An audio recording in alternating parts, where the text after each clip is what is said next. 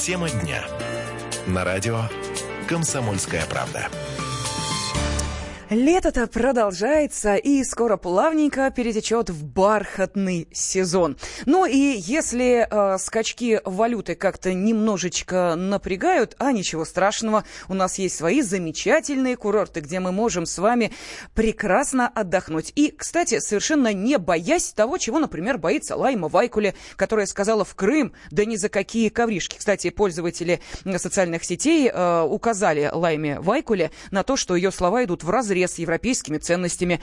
Свобода передвижений и выбора места жительства – одна из европейских ценностей. Ну, конечно, никто не мог запретить посещать Крым. Даже Северную Корею посещать не запрещено, если, правда, руководители пустят. Ну да ладно. Подтверждением, кстати, тому, что никому не запрещено Крым посещать и даже там песни петь, прибывшая делегация из Германии. Она сейчас находится на полуострове и выясняет, о где там, собственно, можно инвестировать деньги, собираются еще и землю под строительство найти. И в ближайшее время еще одна делегация из Германии посетит Крым, которая занимается развитием туристического бизнеса. Так что, как мы видим, полуостров осваивают, но не только делегации из-за рубежа. Мы с удовольствием, конечно же, проводим время в Крыму, и лучшее тому подтверждение наши журналисты. Вот, пожалуйста, корреспондент отдела международной политики «Комсомольской правды» Мария Берк после того, как хорошо потрудилась, отправилась хорошо отдохнуть. Маш, приветствую тебя. Здравствуй. Приветствую, Лена. Здравствуй. Где ты находишься? Скажи, пожалуйста. В данный момент я нахожусь в Алупке, как раз посетила Воронцовский дворец и заодно заглянула в Массандровские винодельни, которые тоже находятся в Алупке. Маша, боюсь даже спросить э, по поводу дегустации. Но я понимаю, напиток, напитки благородные, поэтому это, извините меня, никак не может сказаться определенным сейчас... отрицательным образом на здоровье. Действительно. Да, сейчас как раз в Крыму уже идет активная стадия сбора винограда, готовят, собирают, уже будут начинать э, как раз готовить новые вина. И вообще, кстати, могу сказать, что... С каждым годом, когда я приезжаю в Крым, в Крым все больше и больше появляется новых виноградников. Действительно, возрождается винодель, виноделие в Крыму. Все-таки вот восьмидесятые годы Крым в этом плане очень сильно пострадал. И очень много появляется авторских виноделин. Именно авторские вина сейчас пользуются большой популярностью. Это и на восточном побережье, в районе Коктебеля. И очень активно развивается это и в районе Севастополя, Балаклавы, Инкерман и так далее. То есть в этом плане, конечно же, деньги вкладываются очень активно, но мы сами понимаем, что такое Крымский полуостров и какая это действительно кладезь просто полезной волшебной земли. Маш, скажи, а пожалуйста, а что по поводу, много, да, да, по поводу цен? Вот это тоже очень многих интересует. Туристы не испытывают ли некоторых финансовых проблем, когда хотят поесть, попить, где-то на ночь остановиться? Ну и есть ли смысл вообще да. с ребенком в Крым ехать? С ребенком обязательно надо ехать в Крым. И вообще у нас же все туристы делятся на две категории. Те, которые там привыкли отдыхать, например, где-то в Краснодарском крае, в Сочи, Геленджике, и те, которые отдыхали в Крыму. Вот я как раз из второй половины. И я могу сказать, что, в принципе, в этом году действительно очень увеличилось число людей. Кстати, на удивление, очень много приехало с Украины, очень много крымских номеров я вижу на машинах.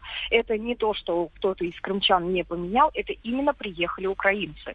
Знаете, это в какой-то степени даже приятно, то, что в какой-то, наверное, какое-то идет облегчение, смягчение вот, отношений на границе, тех же пограничников, и люди едут, едут снова отдыхать на полуостров. Цены, в принципе, остались... те же, что и в прошлом году, и на жилье, и на проезд, на транспорт.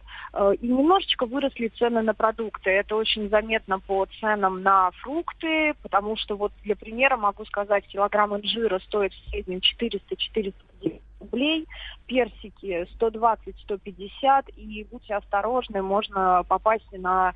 Ну, не самые лучшие, уже такие помятенькие персики. Ну, можно, конечно, поторговаться, мы же все знаем. Но, в принципе, ну, очень много винограда. Безумное количество любого и с косточками, и без косточек. И... какое-то фантастическое количество арбузов. Арбузы – это не то, что в Москве пластиковые какие-то, безвкусные, а это сахарные, которые просто во рту тают с маленькими черными косточками. И ты просто получаешь удовольствие от этой настоящей живой еды, которой людям, живущим в больших городах, реально не хватает. Вот в Крыму я действительно понимаю, как у нас отличаются э, продукты от тех, что вот мы едим в Москве, и те, которые есть вот в таких регионах южных, как Крым, например. Спасибо. Спасибо огромное. Журналист отдела международной политики «Комсомольской правды» Мария Берк сейчас отдыхает в Крыму. И, кстати, не она одна. Вот, например, скандальный актер Алексей Панин тоже отправился в Крым со своей десятилетней дочкой Нюсей. Он, кстати, давний приверженец солнечных ванн, в чем мать родила. Но если вы помнили, о чем я говорю, конечно, он отдыхает на нудистских пляжах.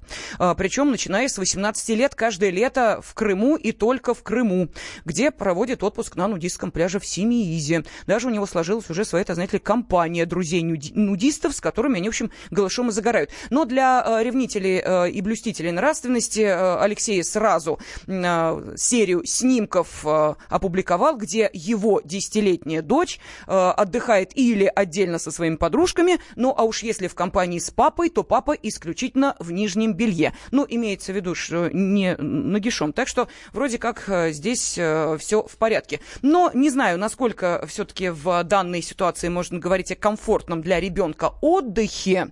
Ну, а то, что э, отдых комфортный можно найти абсолютно где, удо- где угодно, ну, или можно столкнуться с проблемами абсолютно где угодно, убедилась и ведущая программы «Коммуналка» на радио «Комсомольская правда» Татьяна Визбор. Она сейчас с нами на связи. Татьяна Юрьевна, здравствуйте. Здравствуйте, Мария, здравствуйте. Где отдыхаете вы, скажите, пожалуйста? Знаете, я отдыхаю в ближайшем Подмосковье, двадцать километров от Москвы, это практически жемчужина Подмосковья, и я давно с внуком, который астматик, выбираю не дальние какие-то поездки, хотя и это тоже бывает, а в ближайшем Подмосковье в любую погоду можно найти и по цене, и по качеству очень приличные санатории. Вот в данный момент, ну, вы знаете, даже вот ходим тут с отдыхающими, с мамашами, с бабушками, говорим, грех пожаловаться, не на что пожаловаться. Обычно все ругают погоду. Вы слышите меня, да? Да, да, да. Угу. Обычно все ругают погоду, но в этом году в Подмосковье просто южный берег Крыма отдыхает, потому что вечером по двадцать девять градусов, но при этом очень прохладные ночи хорошие, так что в этом отношении все замечательно. Что касается сервиса и комфорта, то э, вчера, э, так сказать, моя речь была бы несколько иной, она была бы достаточно радужной и прекрасной, потому что и шведский стол замечательный, и организация хорошая, но я не знаю, как, к сожалению, наверное, все-таки к счастью, здесь проходит ремонт. И ремонт, и строительство новых помещений, новых зданий, нового спортивного комплекса, что, конечно, очень нужно, нового лечебного комплекса. Полностью он будет оборудован. Тут можно будет сделать и пройти полностью обследование. Но сегодня случилось, вернее, вчера вечером, такая, значит, ситуация, что отключили воду, и вроде как бы прошла авария, но воды нет уже на протяжении семнадцати часов. Подвозят какими-то цистернами, полно детей, страх ужасный за то, что все уже мироместином бегают, им протирают ладошки, но страх ужасный, что просто начнется в такую жару какая-то желудочно-кишечная инфекция. Вот, собственно говоря, пока, пока так. Уже дали на первом этаже какую-то воду ржавую, непонятно из чего, но семнадцать часов мы сидим без воды. И, в общем, многие оцены, в общем-то, вполне себе достойные. Татьяна, ну, можно сказать, сказать только одно. Ну, вы там, собственно, крепитесь, воду скоро дадут. Чай, знаете ли, не где-нибудь в отдаленном уголке мы с вами находимся. Поэтому спасибо вам большое. Ведущая программы «Коммуналка» на радио «Комсомольская правда» Татьяна Визбор рассказала о своем отдыхе. Кстати, саму программу можете слушать по воскресеньям после восемнадцати часов по московскому времени. Ну, а есть люди, которым и отсутствие воды, и присутствие гор абсолютно не страшны. Они за этим экстримом и едут в горы. Вот, например, Валерия в Инстаграм сообщила подписчикам о своем отдыхе. Мы снова в горах. Ходим по двадцать километров в день. А что вы там делаете? Спросили мы ее супруга, продюсера Иосифа Пригожина. впервые в жизни мы оказались на диком отдыхе. Мы отправились в горы Кавказа, Карачаево-Черкесии. И практически сто километров мы прошли на лошадях. Это было что-то невероятное. Это было трудное испытание. Мы, честно говоря, не ожидали. Вот я себя чувствовал на проекте Первого канала «Последний герой». И хочу сказать, что удовлетворение мы уже получили потом, когда спустились с гор, в прямом смысле этого слова. И мы поняли, что мы преодолели себя. Фантастические горы на Кавказе, гостеприимный народ. Спали в палатках мы. И мы впервые с моей любимой ходили по грибы. Была вообще фантастическая поездка, незабываемая. Я думаю, эти впечатления, которые мы получили, они будут для нас на всю жизнь просто. Ну что ж, лето продолжается. Тем, кто еще не отдохнул, желаем хорошего отдыха. А самому лету говорим большое спасибо. Ты нас порадовала по-настоящему. Спасибо.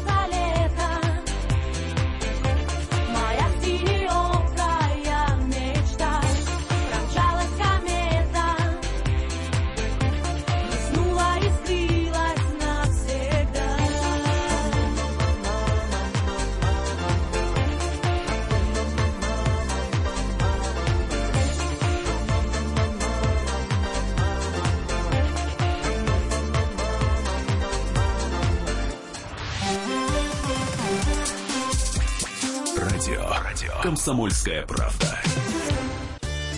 Каждый вторник с десяти утра по московскому времени в программе «Главное вовремя». Садово-огородные советы в прямом эфире. Про все, что зеленое, скажем так. Хочу, чтобы радиослушатели задавали свои вопросы. Большой эксперт. Самая удачная находка для всех работников мотыги и лопаты. Тетя Таня Кудряшова. И дети меня зовут мать всего зеленого. Вот такая петрушка на радио «Комсомольская правда». Слушайте и звоните по вторникам с десяти утра по московскому времени.